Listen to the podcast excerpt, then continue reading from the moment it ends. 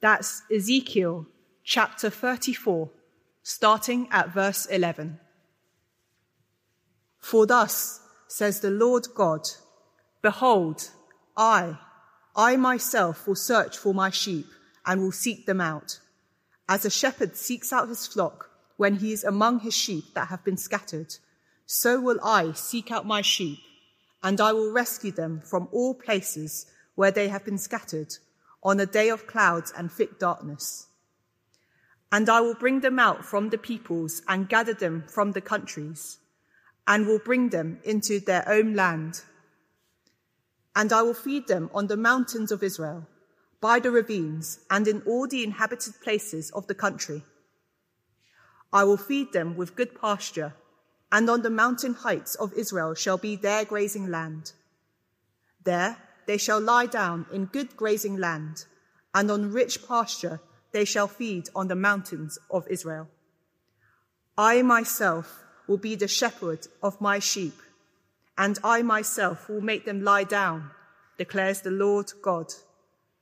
I will seek the lost, and I will bring back the strayed, and I will bind up the injured, and I will strengthen the weak, and the fat and the strong I will destroy. I will feed them in justice. That's Acts chapter 20, beginning to read at verse 17.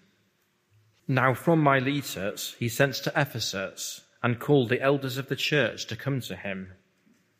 And when they came to him, he said to them, You yourselves know how I lived among you the whole time from the first day that I set foot in Asia, serving the Lord with all humility and with tears and with trials that happened to me through the plots of the Jews how I did not shrink from declaring to you anything that was profitable, and teaching you in public and from house to house, testifying both to Jews and to Greeks of repentance towards God and of faith in our Lord Jesus Christ.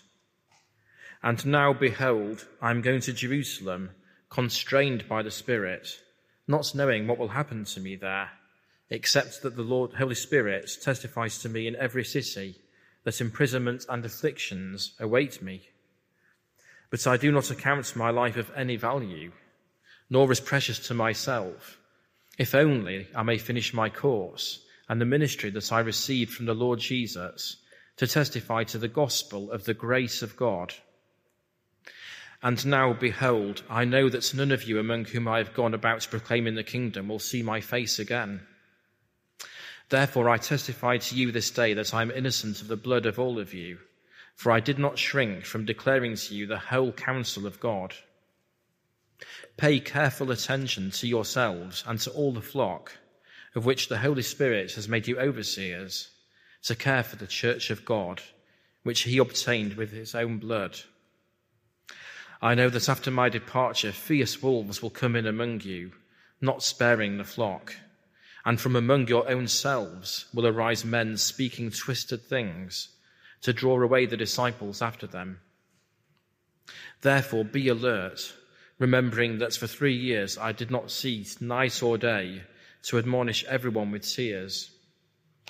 And now I commend you to God and to the word of his grace, which is able to build you up and to give you the inheritance among all those who are sanctified. I coveted no one's silver or gold or apparel. You yourselves know that these hands ministered to my necessities and to those who were with me. In all things, I have shown you that by working hard in this way, we must help the weak and remember the words of the Lord Jesus, how he himself said, It is more blessed to give than to receive. And when he had said these things, he knelt down and prayed with them all. And there was much weeping on the part of all. They embraced Paul and kissed him, being sorrowful most of all because of the word he had spoken, that they would not see his face again. And they accompanied him to the ship. I do not account my life of any value, nor as precious to myself, if only I may. Well, how would you end that sentence? With the rest of your life, be it long or short, if only I may, what? What do we want to do with our life? Is there anything we have to live for? Something more important, maybe even, than earthly life itself. Well, this afternoon we are in one of the leading banking centers of the world to continue, consider this question of what is valuable. Now, I don't mean the City of London or Wall Street or Singapore, but Ephesus. Because in the first century, the city of Ephesus was about finance. For a start, there was a flourishing silver exchange. Do you remember Demetrius a couple of chapters ago? But more than that, this great temple of Artemis, one of the seven wonders of the world, well, it doubled up as a leading bank. In fact, it was known as the Bank of Asia. So the city of Ephesus was flowing with wealth, full of people who had made it, wanted to maximize and protect their assets. Well, we're not quite in Ephesus. We're just outside on the nearby beach called Miletus, the place there. And here is the apostle Paul. He has summoned the elders of the church from Ephesus to come to him there. Wouldn't be surprising if amongst that group there was maybe a couple of bankers, maybe a senior partner. And here Paul wants to speak to them about what is of value.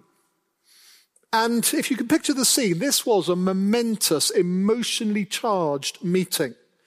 Paul had lived in Ephesus, worked side by side with these people for three years. He knew them well, they knew him well. So you could almost say what he's about to tell them, they actually knew it all already. But this was the last time they were going to see each other. Paul had this opportunity for a final message and charge to these Ephesians whom he loved so much. And he wanted to impress on them what was of deep and lasting value so that they would never forget it. Paul sums up his ministry amongst them there in verse 24. I do not account my life of any value, nor as precious to myself, if only I may finish my course and the ministry that I receive from the Lord Jesus to testify to the gospel of the grace of God. Now, in saying this, Paul didn't expect the Ephesian elders or the members of that Ephesian church to be just like him. But he did want his life to be an example and a challenge for each of them and for us on where to invest our lives. So we can start with that very same verse, verse 24. We are told that Paul wanted to use his life there to testify, that is, to speak, to proclaim to declare, because Paul had come to realize the value in word spoken ministry. So the Ephesians knew Paul. From the first day he'd set himself, set foot in Asia, verse 18, he goes on to tell them in verse 20, I did not shrink from declaring to you anything that was profitable. Notice that word, profitable. Paul wanted to give them value. He wanted to help people speak of what would be of advantage to them so they would grow in their assets. Well, what did that look like? Well, for a start, Paul's testifying, therefore, was for all people. You see, Paul doesn't just wait to see who he bumps into in his daily life and then maybe say something to them. We've seen all through Acts such intentionality he has traveled to Jerusalem, to Samaria, to Antioch, to Philippi, to Thessalonica, to Athens, Corinth, Ephesus, even we're told all of Asia. Why? To testify. He had something to tell them. And he would tell everybody, all sorts of people. We've had a senior proconsul, a wealthy trader, a slave, a prison guard, and here in verse 20, we're told that even when he was in one place, Ephesus, he would speak in a range of contexts, whether in public or house to house. Verse 21 says he testified to both Jews and Greeks. Point being, of course, in the first century, Jews and Greeks were deeply divided, as today. And the hostility between them was cultural and religious. And yet he had something to say to people of whatever background or culture or religion. Here in London, deep divides between people. We interact, or at least cross paths, with people very different to us. What do we think we have to say to them? Paul knew he had a message of value for everyone. And that's underlined in verse 26 when he says, Therefore I testify to you this day that I am innocent of the blood of all of you. Notice again, in Ephesus, Paul says he spoke to all of you, to everyone. And so Paul says he's innocent of the blood of all of you, which reminds us what's at stake, why this message is so valuable. Because all people are under the judgment of God. Surely, if there is anything that could rescue people from that, it would be incredibly precious for all people. Next, we see that the gospel and so Paul's ministry is for all of life. So look again at verse 21. Paul was testifying both to Jews and to Greeks of repentance towards God and of faith in our Lord Jesus. Repentance. That is, Paul was telling people your life needs a complete turnaround to bring it all under the good rule of God. What a blessing. Of ourselves, we live lives essentially stumbling in the dark the whole time. We are clueless. If only someone could tell us what makes me tick, what makes the world go round, what works, what we're here for, what our place is. Paul preached repentance for all of life. Siya Kolisi last night led the South African rugby team to victory as he lifted that World Cup. Clearly visible, written on his strappings, was the word Jesus. Why did he do that?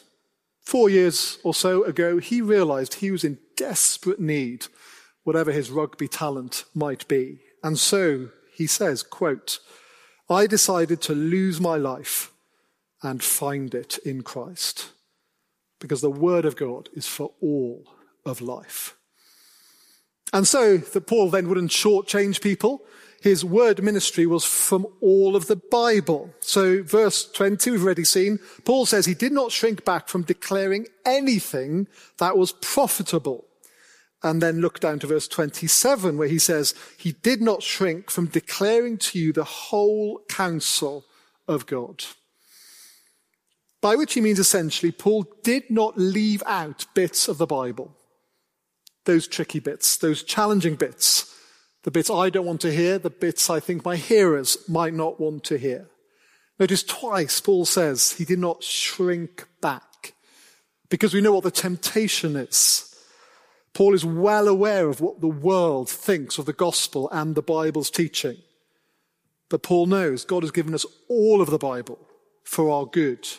It is all valuable to be heard. And so we see Paul persevered in gospel word ministry, whatever the cost. Verse 19, we're reminded by him that there were tears, that along the way there were plots of the Jews. That's a summary we've seen in these chapters. What that actually meant was there were riots and beatings and prison and death threats and stoning and being left for dead. And Paul knows it's not over yet, verse 22. And now behold, I am going to Jerusalem, constrained by the Spirit, not knowing what will happen to me there, except that the Holy Spirit testifies to me in every city that imprisonment and afflictions await me. Why does Paul keep going, keep speaking? Because the default priority in our world is to avoid suffering. Although, having said that, not always. We are aware of the athlete who will train hard. No pain, no gain. All of us will know the employee, the colleague, who puts in the most enormous hours neglect, neglecting family, friends, because they want to climb the ladder. Anytime we see somebody willingly accepting hardship, if we think about it, if they could have avoided that, then it's obvious what they are valuing. The Friends actor Matthew Perry died this weekend. In his recent memoir, Friends, Lovers, and the Big Terrible Thing, he asks this question. Do you know what St. Peter asks to everyone who tries to get into heaven? And he went on, quote, Peter says, don't you have any scars? And when most would respond proudly, well, no, I don't, Peter says, why not? Was there nothing worth fighting for? Many Christians speak of the value of word ministry, of testifying. And yet, when it comes to committing to it in such a way that that might mean the loss of other things, well, then what matters to us becomes evident. But not for Paul. He knew what was of value, true value. So he kept on testifying, whatever the cost. Because in this, Paul is serving the Lord of all. Did you notice how that came out even as he spoke? Verse 19, as he summarized his life and ministry, he began by saying it's all about serving the Lord. Verse 21, Paul speaks of our Lord Jesus Christ. Verse 24, he says, the ministry I received from the Lord Jesus. Verse 25, Paul goes about proclaiming the kingdom, the news about the king Jesus. And Paul knows that what the living Lord Jesus wants right now is for the news about him to spread to the ends of the earth. We've seen that all through Acts. Paul knows that, so he will do what he can to that end.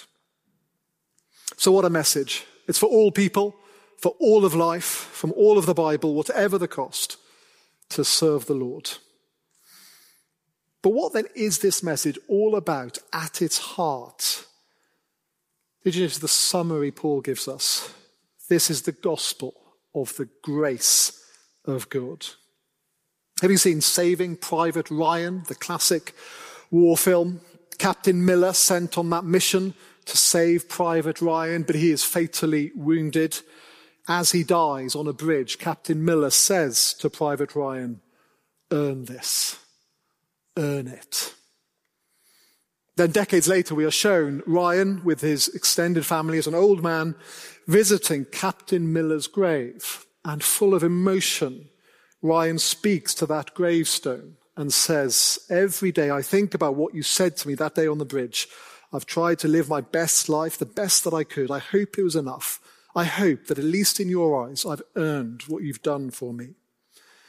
Then Ryan's wife walks over and he says to her, Tell me I've lived a good life. Tell me I'm a good man. What a crushing burden for him to have had to live through life. We can't do that. But notice in our key verse, verse 24, Paul says his aim until his dying day is to testify to the gospel of the grace of God. This is astounding. This is what the world around us just does not understand. Here is a passage so full of language of value and profit. And at this point, Paul is speaking of what is completely free the grace of God. No payment, no charge, no works, no repayment, all done, the free gift of God. Which is why Paul will go and tell this to everyone. Because whatever someone's background, whatever they might have done in the past, whatever they are like, this message is for them because the message is not what they have to do or be like to get to God. Paul knows he can tell them about God's grace, that God has done everything in Christ for us. The world around us assumes that if something is free, it can't be worth very much. Paul has grasped this is something that is free, that is of infinite value. So, of course, you must accept this free gift, of course, but then realize, if you've understood it, here is a message to give one's life to promoting. We don't have to do it to earn anything from God. We don't have to. It's all been done. It really is like nothing else on earth brings such value, such profit to people. The value of word ministry. Paul has more to say next. We see here value in the church. We've seen this all through Acts, this emphasis on God's people, the gatherings of them, because the church is the flock. Verse 28. Pay careful attention to yourselves and to all the flock of which the Holy Spirit has made you overseers to care for the church of God, which he obtained with his own blood. The word overseer here is another description for the elders of the church. And God, Holy Spirit, himself has given to these men particular responsibility to oversee members of the church. So as we read this today, I guess what we read here will have particular direct application to people like me with some oversight pastorally in the church. But Luke is recording this to be heard by all of us. So there'll be implications here for everyone. Because what we're about to read is meant to shape our understanding of, well, us, of the church its value and what's important for these people. And of course, many of us here do have some form of leadership responsibility within this church. Well, this is for you. And we could say even more than that, Acts has shown us that all believers are given God's Spirit that we might speak God's words to others. And with that, there'll be more here for us as well. So who then are the church us believers as Christians. The description here is the flock, the sheep. And the point being that the shepherd is God himself. Overseers are appointed as under shepherds under God the shepherd. And the point is to care for the flock is a weighty responsibility because we're told God obtained the sheep with his own blood. That is through the death of God's own son. What is that saying? This flock is immensely valuable to God. God cares about them. God cares about us very, very much. And do we realize the flock is in danger? Verse 29. I know that after my departure, fierce wolves will come in among you, not sparing the flock. You see, not everyone will see the flock and think that is a group that needs to be taken care of. There'll be others who think, well, they're ready to harm them, even to devour them. Now, such people presumably might seem nice, respectable, sensible, which is why Paul has to give us this warning, because in fact, they are wolves. Fierce wolves. And it really is a warning. Paul doesn't want us to think, oh, well, these must be people coming from outside. Verse 20, verse 30. From among your own selves will arise such men. So presumably, therefore, it could be ministers in the church, it could be fellow church members, it could be those we've served alongside in Christian ministry. Someone might have a fine Christian CV, if we can put it like that, but no guarantee. It could be the last person we'd imagine, one close to us, when we realize they are a wolf. Now, all that sounds very serious because it is. That is the point. And what is it then that these wolves do? Read on verse 30. Will come in among you, not sparing the shock, and from among your own selves will arise men speaking twisted things to draw away the disciples after them. Remember, God is our shepherd. He cares for us, the sheep, by speaking to us and so giving to us all that we need. Wolves aim, by what they say, to take sheep away from the shepherd. They twist. So presumably wolves may well use Bible sounding words, but actually they're twisting it to suit their own ends. Wolves don't want you to trust the shepherd's voice anymore.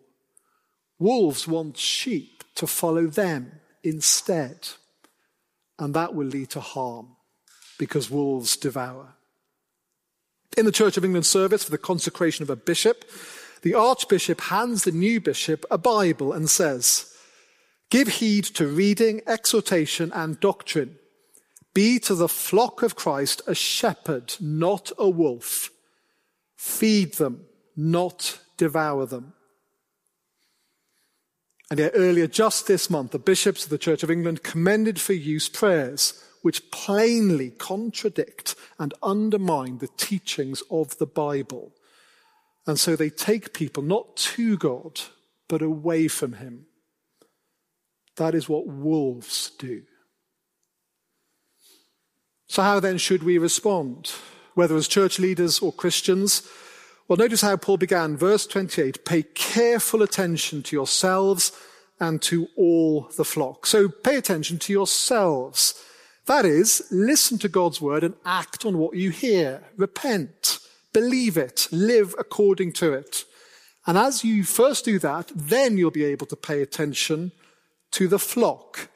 That is, make sure that fellow believers get what they really need, which is to hear the voice of the chief shepherd, Jesus. And with that, Paul says, be alert, verse 31. Therefore, be alert, remembering that for three years I did not cease night or day to admonish everyone with tears. Do you remember Eutychus? who we met last week. Do you remember as Paul spoke the word of God, Eutychus nodded off with fatal consequences? Well, Paul is saying here, don't be an Eutychus. Be alert for your own sake, but also for the sake of others. Never take God's word for granted, which means keep speaking it to one another. So Paul has delivered now his charge to these Ephesian elders, given the value of the flock. Pay attention, be alert. So Paul is soon to leave them, but now Paul is looking to the future. Where is his hope that these precious people will be kept spiritually safe? And we can see here that Paul's ultimate hope is not in the end in these Ephesian elders before him, however capable and godly they may have been. The focus of Paul's confidence is on the word of his grace. Verse 32. And now I commend you to God and to the word of his grace. So, what will keep the church in Ephesus and the Christians there, the church of St. Helens and the people here safe? Well, it'll be God, our shepherd himself, who will do it. And the way he will do it is through the word of his grace. Notice again, Paul almost can't seem to stop himself highlighting that word grace to go along with that gospel of the grace of God we heard about earlier. Because again, the point is the same. What keeps us going in the Christian life ultimately is not our efforts or what we do. It's about what God does in his ongoing kindness to sheep like us. And he does this through the word of his grace. And what does that word do? A couple of things. First, in particular, it builds the temple of God's people. I commend you, says Paul, to the God and the word of his grace, which is able to build you up. Throughout Acts, we've seen Luke wants us to see believers, us, as a temple, the temple that God is building. So not that temple in Jerusalem, the days there are numbered. Not also like that great temple of Artemis in Ephesus, don't look at that, however the stunning, the architectural glistening, the gold and the silver. Instead, Acts has continually pointed our attention to the true temple, which now is God's people. Do you remember the cornerstone? Jesus Christ. Each of us, as we believe, become a brick added to that temple. According to this verse, we are those who are sanctified, made a part of this new building. And the point is, this building is not only growing in size, although it is, it's also growing in strength as the word of God's grace builds us up. But that's not all the word of God's grace does. It also delivers the inheritance. So let me be blunt. How is your inheritance looking at the moment? Our world gives itself to building up the nest egg, adding bricks and mortar, preserving health, keeping up relationships. Such are perceived to be valuable to give us long term security. And yet, such things will only get us so far and only for so long. How is your inheritance? End of verse 32. And to give you the inheritance among all those who are sanctified. Again, here's this gospel logic. What is free, the gospel of grace, makes us rich beyond our imaginings.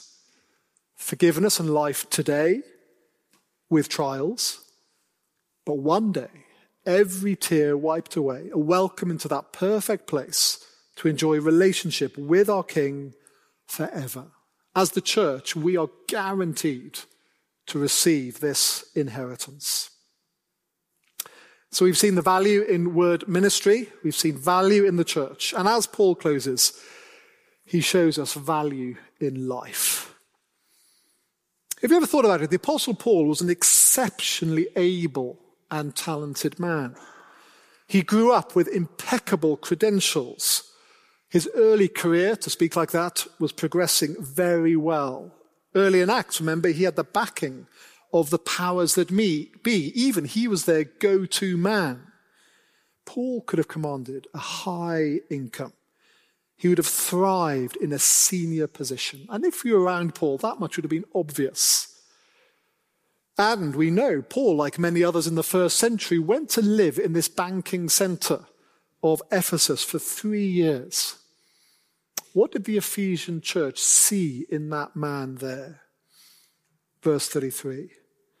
He says, I coveted no one's silver or gold or apparel. You yourselves know that these hands ministered to my necessities and to those who are with me. In all things I have shown you that by working hard in this way we must help the weak and remember the words of the Lord Jesus, how he himself said, It is more blessed to give than to receive. So everyone, of course, went to Ephesus for the gold or the silver, or verse 35 goes on, the apparel, which is a technical term. It means clothes or iPhones or holidays or cars or investment portfolios or property. Basically, stuff. All the stuff that fills worldly eyes and minds and hearts. But Paul knew lasting value was elsewhere. And you saw it in his life. What did he pursue? Verse 35, he says, In all things I have shown you that by working hard in this way, we must help the weak. Who does he mean by the weak? No doubt those sidelined by the world, also, the weak could be the struggling sheep, those limping Christians. He helped them. But also, there are those who are so weak because they have no inheritance at all. So, when it comes to the day when these people will stand before Christ, as it surely will, they will be empty handed and they won't be able to do a thing, however impressive they looked like in Ephesus. Paul wanted to help such weak people to give them what was of true value. Why did he do it? Verse 35 again, he says, We must remember the words of the Lord Jesus, how he himself said, It is more blessed to give than to receive. And here is the question Do we actually believe what Jesus says? Do we believe it is more blessed to give than to receive. Because Paul did believe it. The most valuable thing he had, the, well, he had was the gospel of the grace of God. So therefore, he used all his other resources and time and opportunities and energy to give it away. Well, with that, and after a final prayer, Paul really, really must be on his way and leave these Ephesian elders behind. They wouldn't see him again, at least in this life. But until they saw him in glory, they must never forget that those three years with him had shown them where true value is to be found.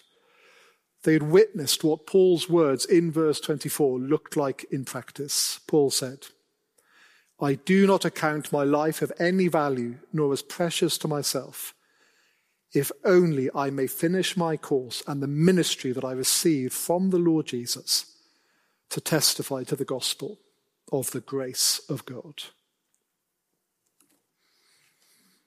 Let's pray. Our Father, we do praise you as our shepherd who has given us so much, even your Son's blood to make us your own. We praise you for your glorious grace, freely giving to us what we do not deserve, and yet is of such value even into eternity. And so we dare to pray that we, like Paul, would judge our lives rightly, and so give of ourselves in service of others, helping them to hear your voice. Amen. Um, so, first, um, let's start by going back a couple of weeks to Apollos in chapter 19. Yeah, in chapter 19, uh, or 18. Um, so before Apollos' correction, um, he was preaching accurate things about Jesus. This question says, was he actually a Christian?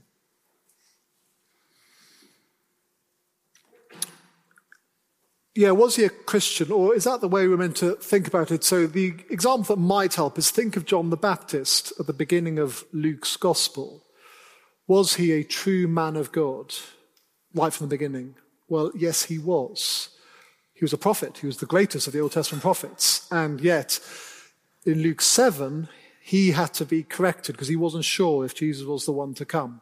So in Acts, we are in a well, in a unique time in the history of God's people, where we are moving from the old covenant times to the new covenant times. So we've got to keep remembering that. So do you remember, Cornelius in chapter 10 is called a God-fearer. So it's not quite right probably to think non-Christian Christian, because we are now in this new age of the Spirit, and this is a really exciting time to be alive. I think that's Luke's point, that there were people who did know the Lord before, beginning of, you need to read Luke really to answer that question. So Simeon at the beginning, do you remember, he was hanging on to see the Lord's Christ. And when he saw Jesus and held him in his arms, he was thrilled. And that's what we're meant to think. There were God's people, genuinely God's people in the Old Covenant, in the Old Testament, but with the coming of Jesus and the Spirit and the news going out, we are in a much, much, much better place. So the question with Apollos, I think he probably, he was one of God's people, put it that way but there was so much more for him. And so he was instructed in the ways of knowing Jesus, and therefore that is the news we are to pass on. So the point is the message for us to tell the world is all the world was waiting for, even before Christ, is now here. And it's a wonderful time of blessing. Trust in Christ. Thank you. Uh, moving forward to Eutychus in chapter 20, I actually got two questions on Eutychus here. Um, so we understand that Eutychus is meant to teach us not to fall asleep, to keep listening to the word. Um, but if we just use this to teach us about spiritually falling asleep, wasn't it a bit harsh on Eutychus to have to die to teach us this lesson? Um, or this one, uh, should we understand him as being asleep in the faith or um, a sinner? Uh, like, how do we understand Eutychus? So again, it's worth thinking, what is the purpose for which, well, this happened, and then Luke recorded it for us. So in the story of Acts, remember, we're going to Jerusalem and then Judea and Samaria and to the ends of the earth. And as we kind of reach Ephesus, we've reached the ends of the earth. But the Lord Jesus hasn't returned. So what now? What about this time between the gospel reaching sort of the ends of the earth and Jesus' return? How should we as Christians behave? There's lots of other issues. How do we interact with the authorities, whether Jewish or Gentile? Lots of issues. And Eutychus is there as Paul is going, remember, encouraging the churches. So that's a priority in this time to keep speaking God's word, even to believers, to keep them going. The purpose of that passage is to, well, okay, shock us, wake us up. We're meant to think, wow, did he really have to die? And you're meant to think, that is how serious it is not to listen to God's word. That if you're in this period professing to be a Christian, but think, I'm fine, I'm a Christian, I don't really need to hear what God has to say, that passage is trying to say, well, wake up. That is a spiritual life and death situation. Are you going to keep listening to the shepherd or not? So wake up and listen. That was one of the questions. What was the other one? The other one was um, how are we to think about him? How sinful is Luke portraying him? Is he a Christian falling asleep in the faith, or is he a sinner falling out the window? So Luke isn't trying to answer all our theological questions at this point. I think he's trying to say it's incredibly stupid that might be a better way to put it. That, remember, Paul is the prophet. God has brought his word with Paul to Troas. The gathering is meeting together. Remember, that's where the action is, where the lamps are, like the temple in Troas. How stupid it would be to have that opportunity to hear God speak and not to listen. So bluntly, yes, it is sinful. But I think that passage would say, just don't you realize how utterly foolish that would be, so don't do it. While take the encouragement that if we've done that, God in his kindness, in his grace, will use that very same word to wake us up or to bring life from the dead again. Uh, moving forward to this week, um, you said that Paul preached the whole counsel of God. And this question says, what was the whole counsel of God before the Bible books were finalized? Yeah, very good question. I intentionally just made it very simple and said, which essentially meant the whole Bible. So you have to ask how at different parts of the Bible do we know what was the whole counsel of God? And so for Paul, clearly it was all of the Old Testament. And you can also be well aware that he knew he was a prophet from God. So what he spoke authoritatively was God's word. He also knew the other apostles and he understood they were apostles sent by God. So therefore he essentially had what we had in the New Testament, whether it exactly you know, overlapped. So it's not hard to work out that he would know what the whole counsel of God was, and therefore Luke would know that as we read this today, that would be application for us to take the Old Testament scriptures, which Jesus affirmed and held to, and then his authoritative messages in the New, which are the apostles, like the original 12 and Paul, and together that is the authoritative counsel of God for the church today. So, put very simply, all the Bible. Okay, and now moving forward to thinking about. Wolves. Come on our weekend away next weekend. We're going to think more about that. Yeah. More details in the service sheet. Um, so coming forward again to thinking about wolves, yeah. um, obviously quite a serious thing. And yeah. this questioner asks, um, someone who I went to university with is almost certainly a wolf. Um, they have been to theological college. Um, they've done lots of learning on this. Uh, they kind of want to stay friends, but they constantly want to poke fun at biblical Christianity how do I interact in that situation? Yeah, it's interesting. Look at verse 31 again, where Paul, remember, is talking about the Christian church in Ephesus. He says, Therefore be alert, remembering that for three years I did not cease, night or day, to admonish everyone with tears. The word admonish means warning, really, but it can include correcting and those sort of things. As we're here, notice the connections with Eutychus, remember? He was the one that needed to be alert. He was the one that at night wasn't listening. So now Paul here with the Ephesians for three years, he didn't cease night or day to admonish with tears. So therefore, when we are with fellow believers or those who are professing to believers, we, with tears, so that shows Paul wasn't being arrogant or high handed, but we do need to speak the truth to one another, to keep talking about what the Bible says. So therefore, that's what's driving our relationship, our friendship, any unity we profess to have. If someone wants to be a friend and they want to be Christians, but let's just never talk about Christian things, well, Paul would continue to admonish graciously, but with tears. So not every conversation, but clearly Paul would make sure that the word of God was still at the heart of relationships, even between Christians. And that is the way I think we stop one another becoming wolves, because we're all so dopey and we'll quickly drift off and think our own thoughts, including us, obviously. So that's why we do Tuesday evenings, but also food at fives, and other times we meet up. We do talk about the Bible with one another to make sure we keep listening, keep thinking about it, keep seeing what it has to say, and that will include correcting one another. So I think the assumption was, even in Ephesus, this great church needed continual warning. So don't think like that. Remember what the word says come back and let's go this way with tears because these are believers and he loves them, but we need to help each other in these sort of ways. We've probably got time for one more. Um, so you mentioned the, uh, the value of word ministry. Um, how have you warmly and winsomely explained the primacy of word driven ministry to Christians who might see other matters of equal importance, like material care, mental health care, cultural engagement, etc.? I mean, you could just turn to this passage, couldn't you? And just see what Paul has said, why it matters, why he speaks, what it can do in terms of rescuing from hell, because that's what judgment is, but also that that is how God shepherds his people by speaking. And that's what he's done. He's given speakers of the church, both under shepherds who are elders or overseers like me, but also one another. So just in this passage, the priority becomes clear that the word is how God will care for his sheep. If you listen to the word, it will have all sorts of practical applications and word centered ministry, I hope, and I think I have seen is often incredibly kind in all sorts of other ways and engages with issues. If the Bible raises them, we must. All those sort of things. And in, but the word is what will keep us, well, biblical on uh, all those things. But the word is also what will keep us on what really matters, even as we do other things. That it's the blood of Christ that we might be rescued from God's judgment and kept until we gain that inheritance. And the thing Paul is excited about is this inheritance at the end that we will receive as God's people. And we want to make sure that we and others are there with us to enjoy that.